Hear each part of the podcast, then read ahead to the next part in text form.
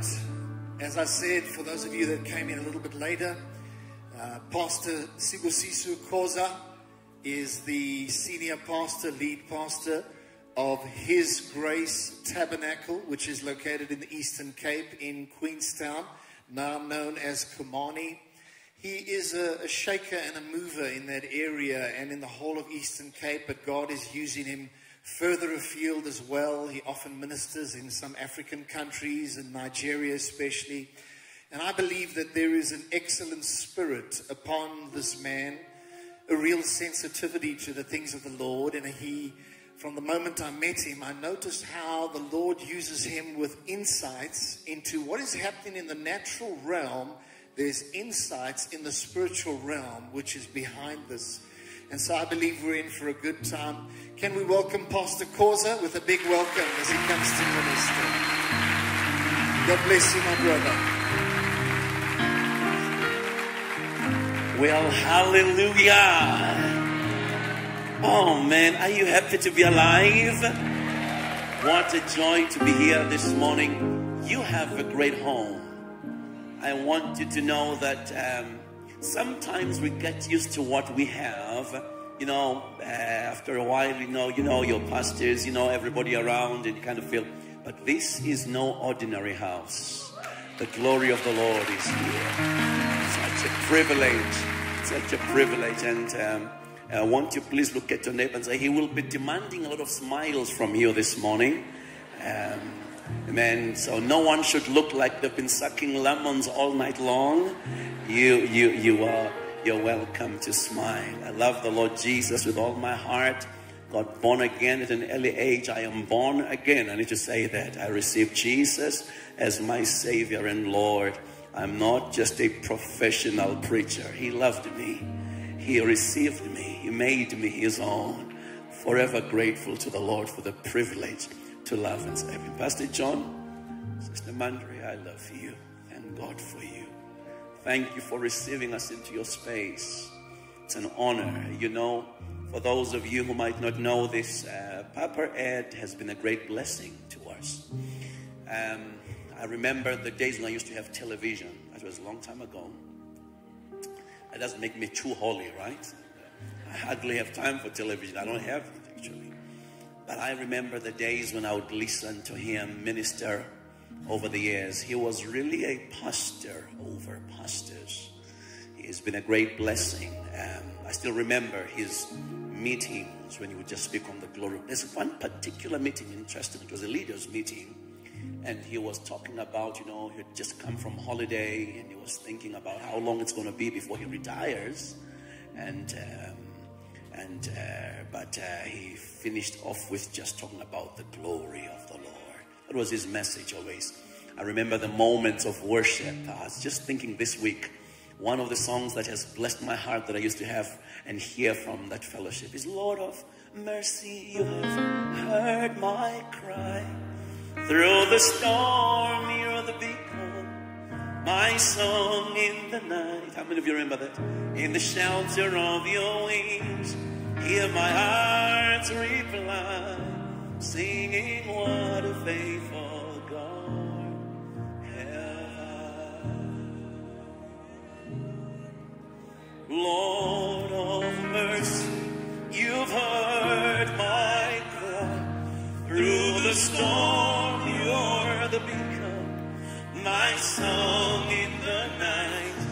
In the shelter of your wings, hear my heart's reply, singing what a faithful God.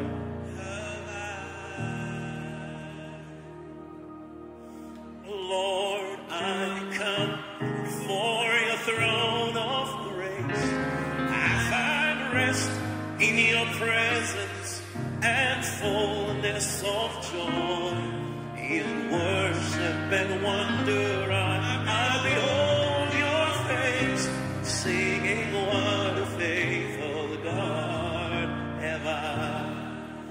What a faithful God have I.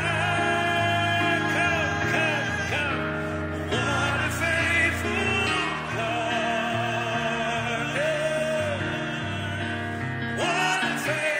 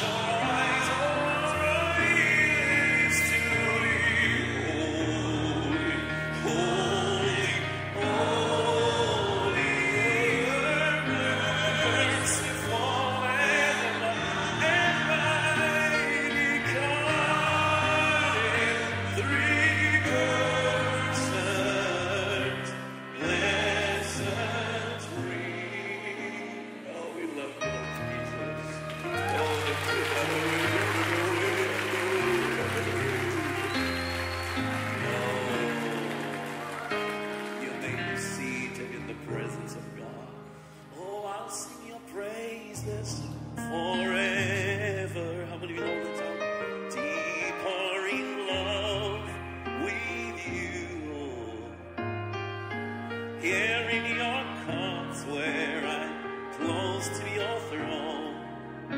I've found where I belong. I know you love the new ones. It's your breath in our lives, so we pour out our praise.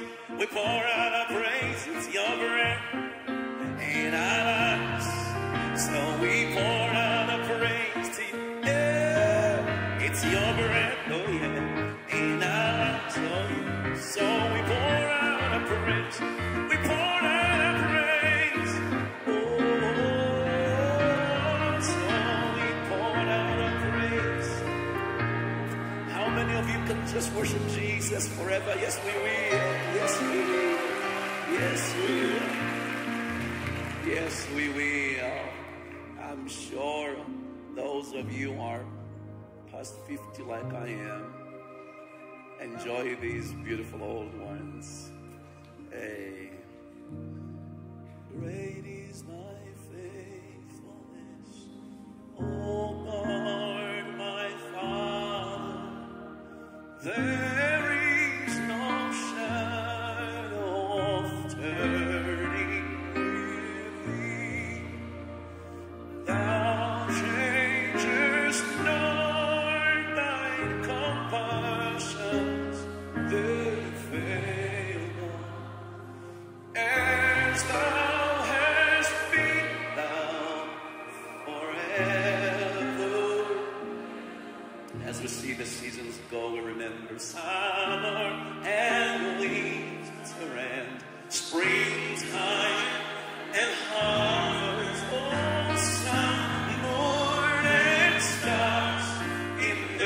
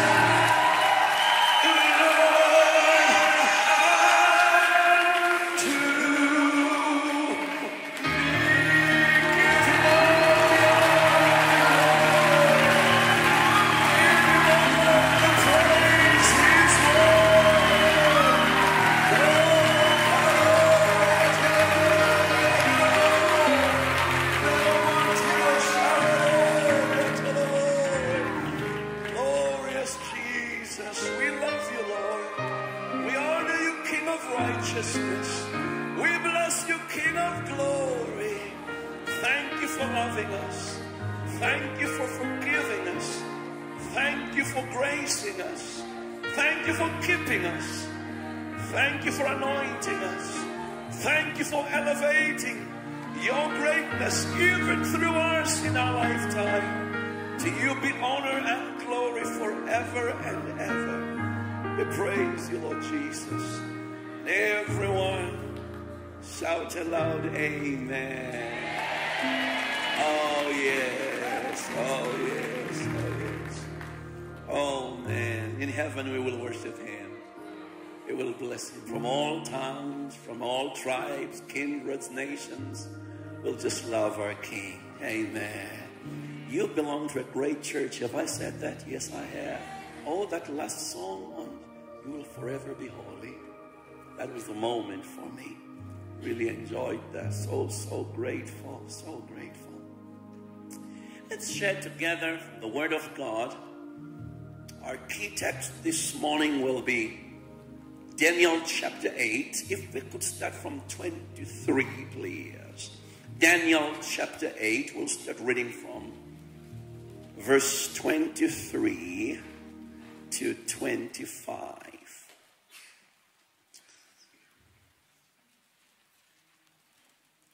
I will read here.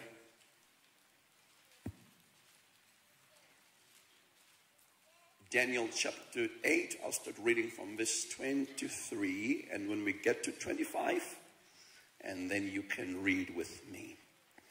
In the latter part of their reign, when rebels have become completely wicked, a fierce-looking king, a master of intrigue, will arise. He will become very strong, but not by his power. He will cause astounding devastation and will succeed in whatever he does. He will destroy those who are mighty, the holy people, and will cause deceit to prosper. And he will consider himself superior. When they feel secure, he will destroy many and take his stand against the prince of princes. Yet he will be destroyed, and that not by human hands. Father, I thank you for the reading of your word. Thank you for touching my lips and my mind and my heart. Let every ear that is here be enabled to hear and understand. Help me, Holy Spirit, to flow. Save, deliver, heal, help, bless your church, I pray. In Jesus' name. And again, everyone say aloud, amen. What is the hope of the church of God? What is the hope of the people of God in a time when it seems like darkness is growing stronger and stronger? And it seems sometimes that even though we try to stand up for what is right, darkness, thick darkness, seems to be covering and engulfing the world. We are a people of victory. We're a triumphant people. But it seems as we look into the earth today that it seems really that darkness has the greater part and the upper hand for some reason. Now you will remember that uh, God has promises. The promises of God are important in that they help us through the dark times. God does everything through a promise. Psalms one nineteen verse five also says, "My comfort in my suffering is this. Your promise preserves my life." Joshua had this testimony about the promises of God. He says to Israel just before he dies, "You will remember that not one of the good words of the Lord fell to the ground. Every one of them were fulfilled." You remember Peter says, "God has given us his exceedingly great and precious promises, through which we are partakers of the divine nature." When you cling to the promises of God, read them, meditate on them, think them, speak them, declare them, the nature of God becomes real in your life. He is peace. Peace comes upon you. He is joy. Joy fills your life. He is love. The love of God shines through you because you're walking in the promises of God. Is there an amen in the house? Praise God. Now, the promises of God are important, and we ought to treat them as such. So many people are standing on the premises of God, but not on the promises of God. It's critical that we should know the promises, read them, meditate on them, memorize them, sing them, and be a blessing to us. That may remember that they are part of what is going to carry us through. Because in the passage where we read, it's a dark passage. There's only one thing that encourages us in that passage, is that at the end of it, there's a promise. This dark ruler will be broken, and that not by human hands. Otherwise, everything else looks bleak and dark. You will remember that the earth we live in was given to man. The Bible says that the highest heavens belong to the Lord, but the earth he has given to man. God created the heavens and the earth, but he gave the earth to man, for man to rule it on his behalf. There is God who is spirit, there is man who has the body of flesh, and there is the devil who is a spirit. God is spirit, but to be legal on earth by God's own terms, you must have a physical body. Sacrifices you did not desire, but a body you have prepared me. For God to be legal by his own terms on earth, he has to have a body. So he would always find people and use them on earth. And when it was time for God to save, to bring salvation to mankind, he being God, for there was no other that could do the work of salvation. God became flesh. The Word became flesh. He lived on earth. That is how God is legal on earth. He will not alter the thing that has come out of his lips. On earth, to be alive, so you must treasure your body actually, because your body gives you permission to be on earth. Without that body, you're not allowed here. Without a body, you're a ghost, and ghosts are not permitted in this part of the world. Your body, never confuse your physical body with the flesh. Flesh and body are not the same thing. Flesh is a spirit of carnality that works through the person that is not submitted to Jesus. But your body is precious to you and to God. Know you not that your body is a temple of the Holy Spirit. He will feed you, he will guide you, he will protect you, he will provide for you, he will clothe you, he will heal you, because your body is important. That's why as I'm speaking right here, somebody will be healed in the name of Jesus. Because your body is important to God. Your body gives you permission to serve and work here on earth. That's why it's important to hold on to the promises. You must not die before your time. Look at your neighbor and say, don't die now, don't die. Uh, some of you are not finding a neighbor to talk to. Talk to your neighbor, say, neighbor, get used to it for the next few minutes. He'll keep coming back to you. Don't you die on us. How many of you know that living and dying are a choice? You don't just die anytime. Don't do that. You must live, because he said, I will give you a full lifespan. It's a promise of God. And the psalmist says, I shall not die, but live and declare the works of the Lord. Moses, oh yes, Moses puts it this way. Life and death, blessing and curse have been served before you, so Shoo. Ah, I know I'm in the right place. So, life is a choice. The Apostle Paul says, I, I want to be gone. I know heaven is much better. And, and to be absent in the body is to be present with the Lord. He says, I don't know what to choose, whether to go or to stay. He says, mm, because you still need some teaching, I'll stay. It's a choice to stay. Now look at your neighbor and say, don't you say that, well, we don't know, well, we don't know what day it will be, when we will go. We'll, no, no, no. You will all talk to me, somebody. I had my grandfather who loved the Lord and served the Lord for all his life. When my first son was born, he then brought the family together. Said, I've seen the fourth generation. I've done my part. Now I'm going to be with the Lord. Three weeks later, he was gone. Went to a service, baptized people, went in the evening, slept and went to be with the Lord. You don't just, look at your neighbor and say, don't just die willy-nilly now. But it's based on the promises of God. Stand on the promises. Somebody shout, praise the Lord. Those promises carry us through turbulent times as individuals, as families, as regions, and as nations. And I'll repeat Psalms one nineteen again. My comfort in my suffering is this: your promise preserves my life. So God created the earth, and there was a fallen cherub who, take, who took a third of the angelic beings from heaven. God has the right to work on earth, but he won't interfere. He's given authority to men. He will intervene. That's why we call upon him. Prayer is giving permission to God to do something. God, you know, prayer is not begging God to do something he doesn't want to do. Prayer is allowing God to do something he's already decided to do. Isaiah thirty verse eighteen, I think it is. Bless my heart forever. Just for the Lord longs to be gracious to you. He rises to show compassion on you. God has already been waiting for an opportunity. The eyes of the Lord range throughout all the earth to find those whose hearts are fully committed to him and to show himself strong on their behalf.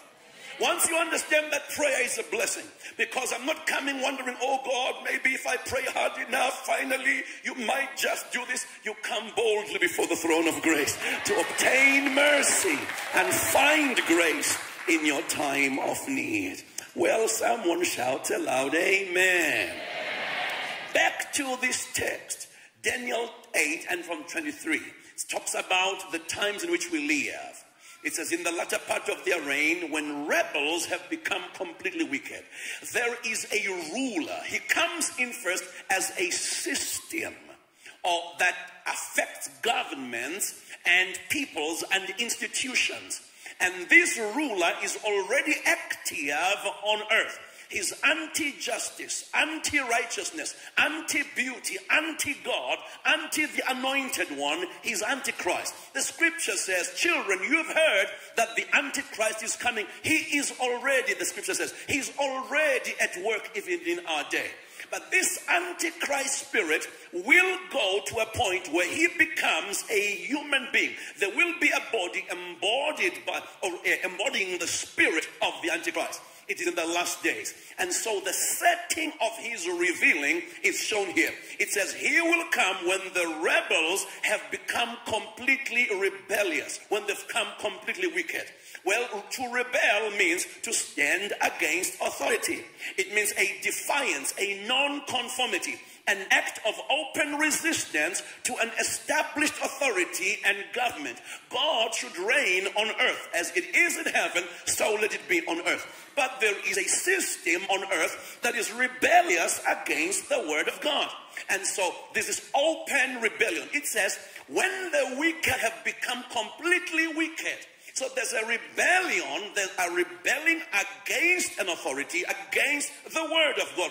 What is that rebellion? The greatest rebellion of our time is about Genesis. Genesis chapter one, verse twenty-seven and twenty-eight. Two verses of scripture that are hated the most in our world. Two verses of scripture that governments, institutions of higher learning, and, and, and, and businesses and institutions spend billions of dollars and rands just to negate two verses of scripture. If you thought scripture was powerful, two verses that give sleepless nights to governments, institutions, and lots of people.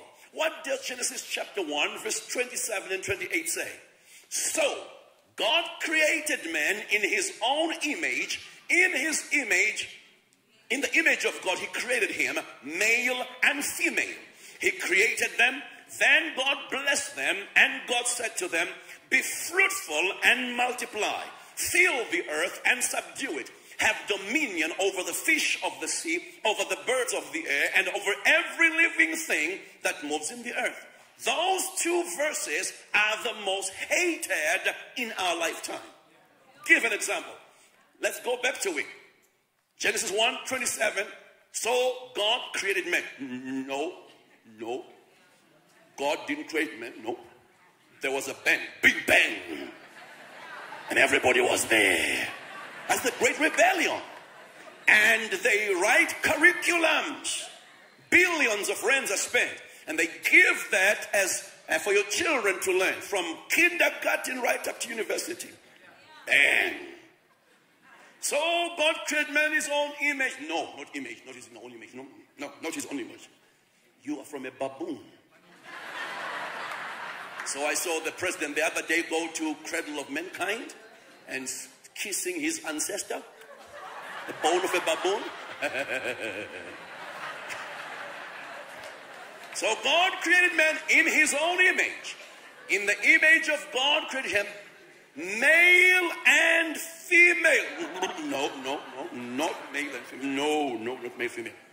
If you want to be a male, you can be a male. If you want to be a female, you can be a female. Besides, you wake up in the morning, you can be a male and a female. In the, you can be somewhere in between. They say, no, you know, there are many genders. Have you heard that story? And there are, there are ninety-five, there were fifty the other day, and there's now ninety-five genders. And God said, male and female created he them. Universities are old. Thousands of dollars today by students who did not pay for their tuition. They were doing gender studies.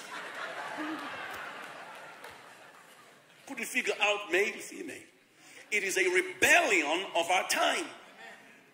God bless them. No, no, no, no, no, no, no, no, no, no blessing. You don't need a blessing.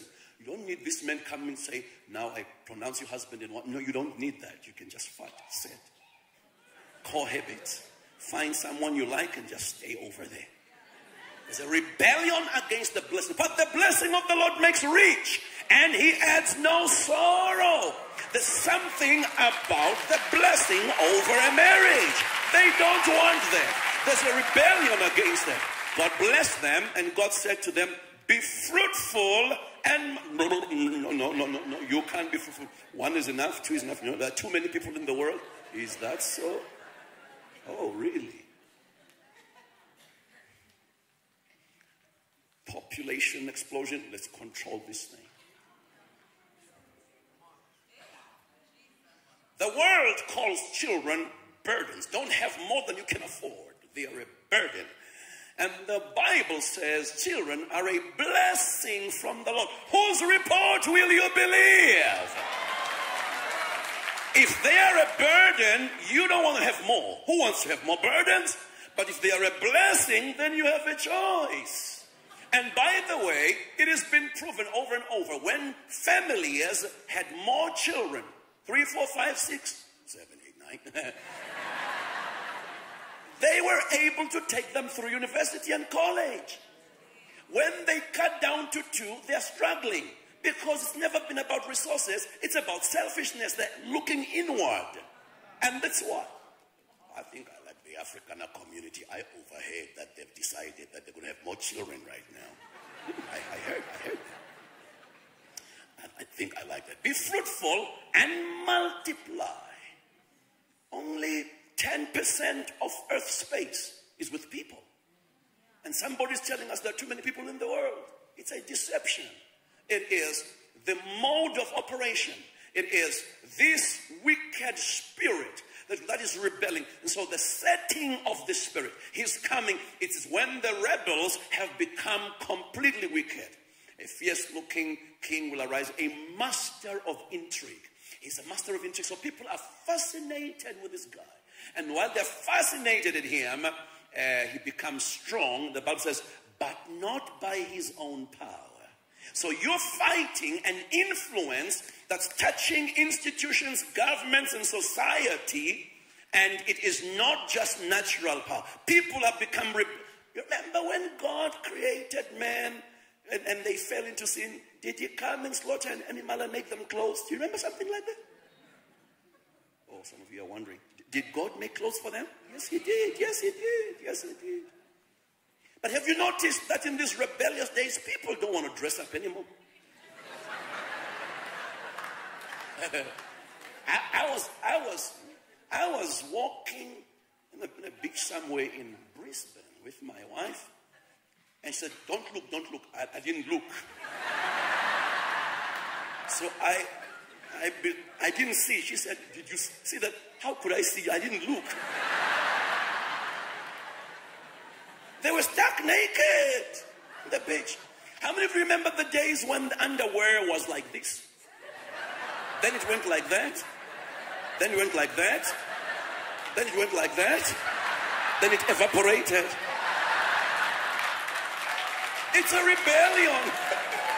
I, I, I've heard that the, the smallest string, you know, that string on a violin, it's called a G string.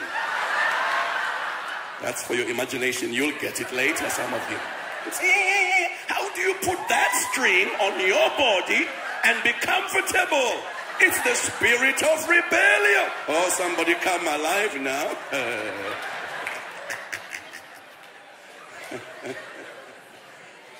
He will become very strong, but not by his power. He will cause astounding devastation. He will succeed in whatever he does. I don't like that. But he's going by some strange power. There's a reason why this is happening. It's not because God is saying, I can't do anything about, you know, the Antichrist, so I just have to let you know what he's going to do. So, you know, he's going to do all this. No, no, no. There's a bigger reason. God ultimately is in control of everything here.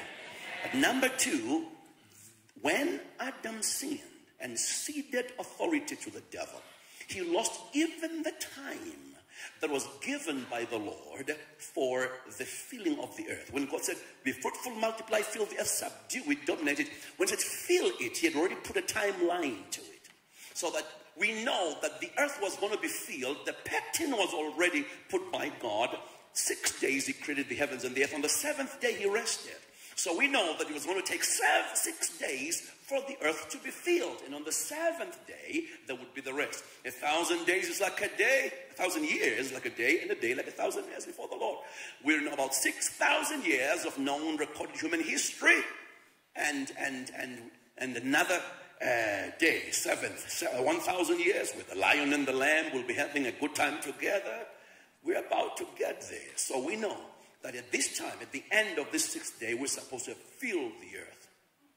And so when Adam ceded power to the devil, it was a horrible time because he lost time. He lost everything that was created was put under Adam. You know that? That's serious. That's very serious. Adam was created being king. What is man that you're mindful of him? The son of man that you should visit him. You crowned him, made him a little lower than angels, Elohim, not angels, Elohim. You crowned him with glory and honor. Adam came with a crown. He was a king. And God put everything under his feet. That passage is repeated in the book of Hebrews. It says, all that was created, God left nothing that was created that was not put under man. That's serious. The sun was created, the moon was created, the stars were created. Everything that was created, God put it under Adam. So by losing that, we lost creation. But creation also has thrones and authorities. The book of Colossians tells us that God had created thrones visible and invisible.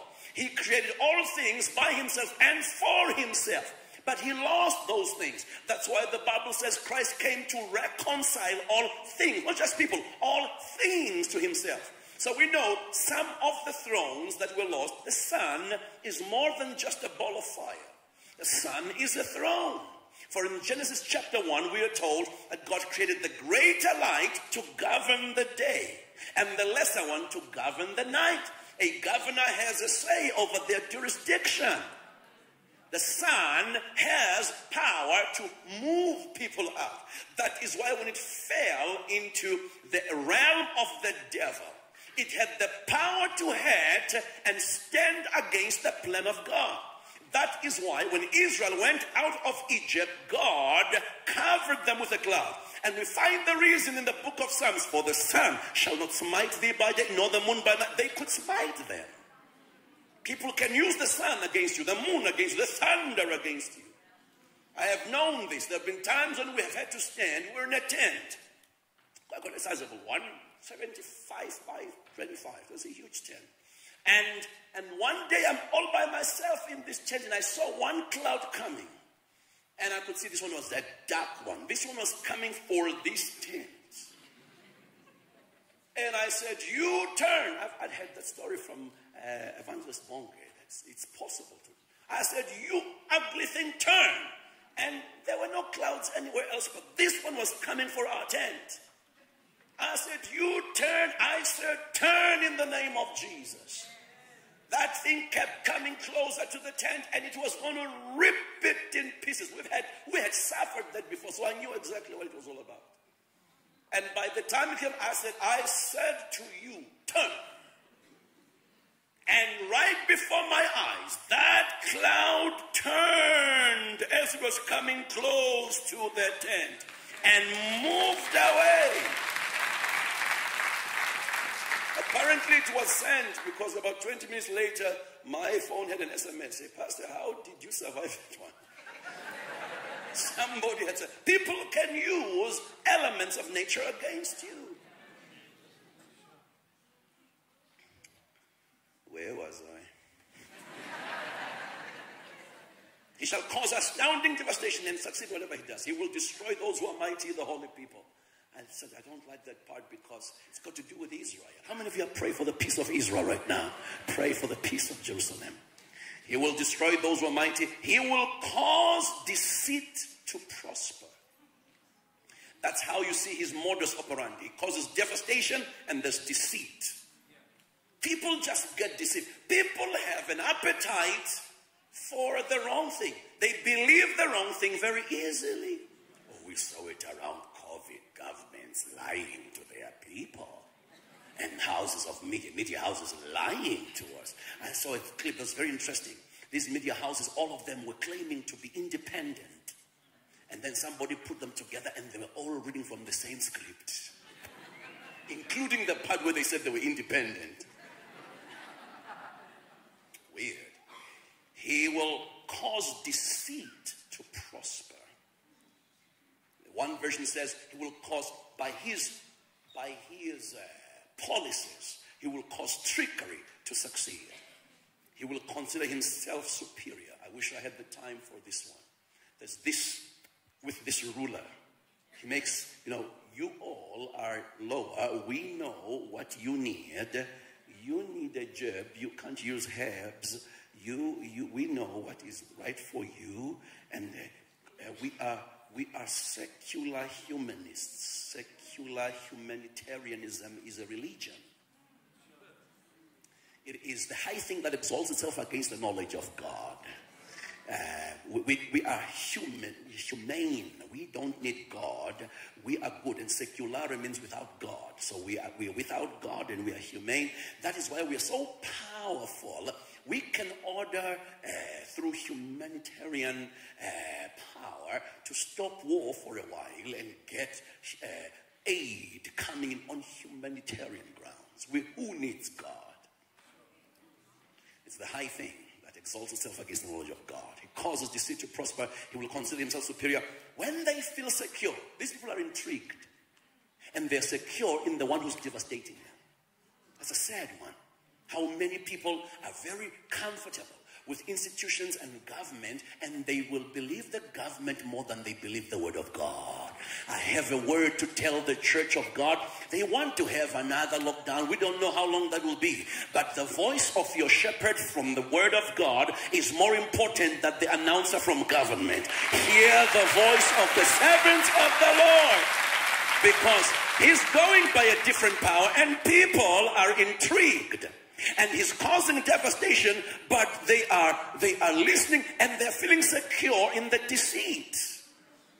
That's why the Bible says when they say, peace, peace, then destruction shall come upon them. It says, when they feel secure, he will destroy many and take his stand against the Prince of Peace. Jesus is the Prince of Peace. How does he take a stand against the Prince of Peace? He's in heaven, we are on earth. He is the head, we are his body. He wants to stand against us, against Jesus. We are his body. When the lockdown was declared, twenty twenty, I'll never forget, December, uh, the state president said, and I'm, I'm, not, I'm on record on this, so I'm, I'm saying this loud and clear, no problem. He said, uh, everybody's locked down December the second, uh, it was the second wave. Everybody's locked down, and then a while after that, casinos, museums, what was that? Four of the other institutions could have fifty people. And the church was screaming, at least treat us like other sinners. Allow us fifty people to come to church. And he, in those family meetings, came up and said, church will not be allowed. I said, is that so? Okay, I marked that. Two weeks later, it was just before, just after Christmas. He's on the thirty-first. You switch off everything, it's dark, light up a candle, and at the time, you must remember the dead. I said, is that so? I said, if I read the Bible well, I do not claim to be a prophet, but if I read the Bible well, if you close the altar of life and open the altar to the dead, Isaiah says, your people will be angry. They will curse their God and curse their politician. So from December twenty twenty to February twenty-four, I stood up to say, if I have read the Bible correctly and if I, have, I be a man of God, twenty twenty-one will not pass without riots against the president. We were doing live all the time. July twenty twenty-one was not a mistake. It was simple, Bible. The Bible says the wicked, the wicked stumble, but they don't know what causes them to stumble. He will stand against the Prince of Peace. Of, of peace. The last thing is, yet, this ruler, yet he will be destroyed. That's the promise. That's the promise. That's the promise. Yet he destroyed. And guess what? Not by human hands. He was strong not by his own power, for we wrestle not against flesh and blood, but against principalities and powers of wickedness in high places. But greater is he who is in us than he that is in the world. More are those on our side than those who are against us. So church, while everything goes from bad to worse, when everything gets darker, remember, this ruler that's causing devastation and deceit, he will be broken, and that not by human hands. There is a hand that breaks the power of darkness. It is the nail-scarred hand of Jesus. He was wounded for our transgression. He was bruised for iniquities. The punishment that brings us peace was upon him, and by his wounds we are healed. That hand is a blessing hand. That hand is a healing hand. That hand is an uplifting hand. As God arises, his enemies shall be scattered. But I have come to say, though darkness cover the earth, he shall be broken.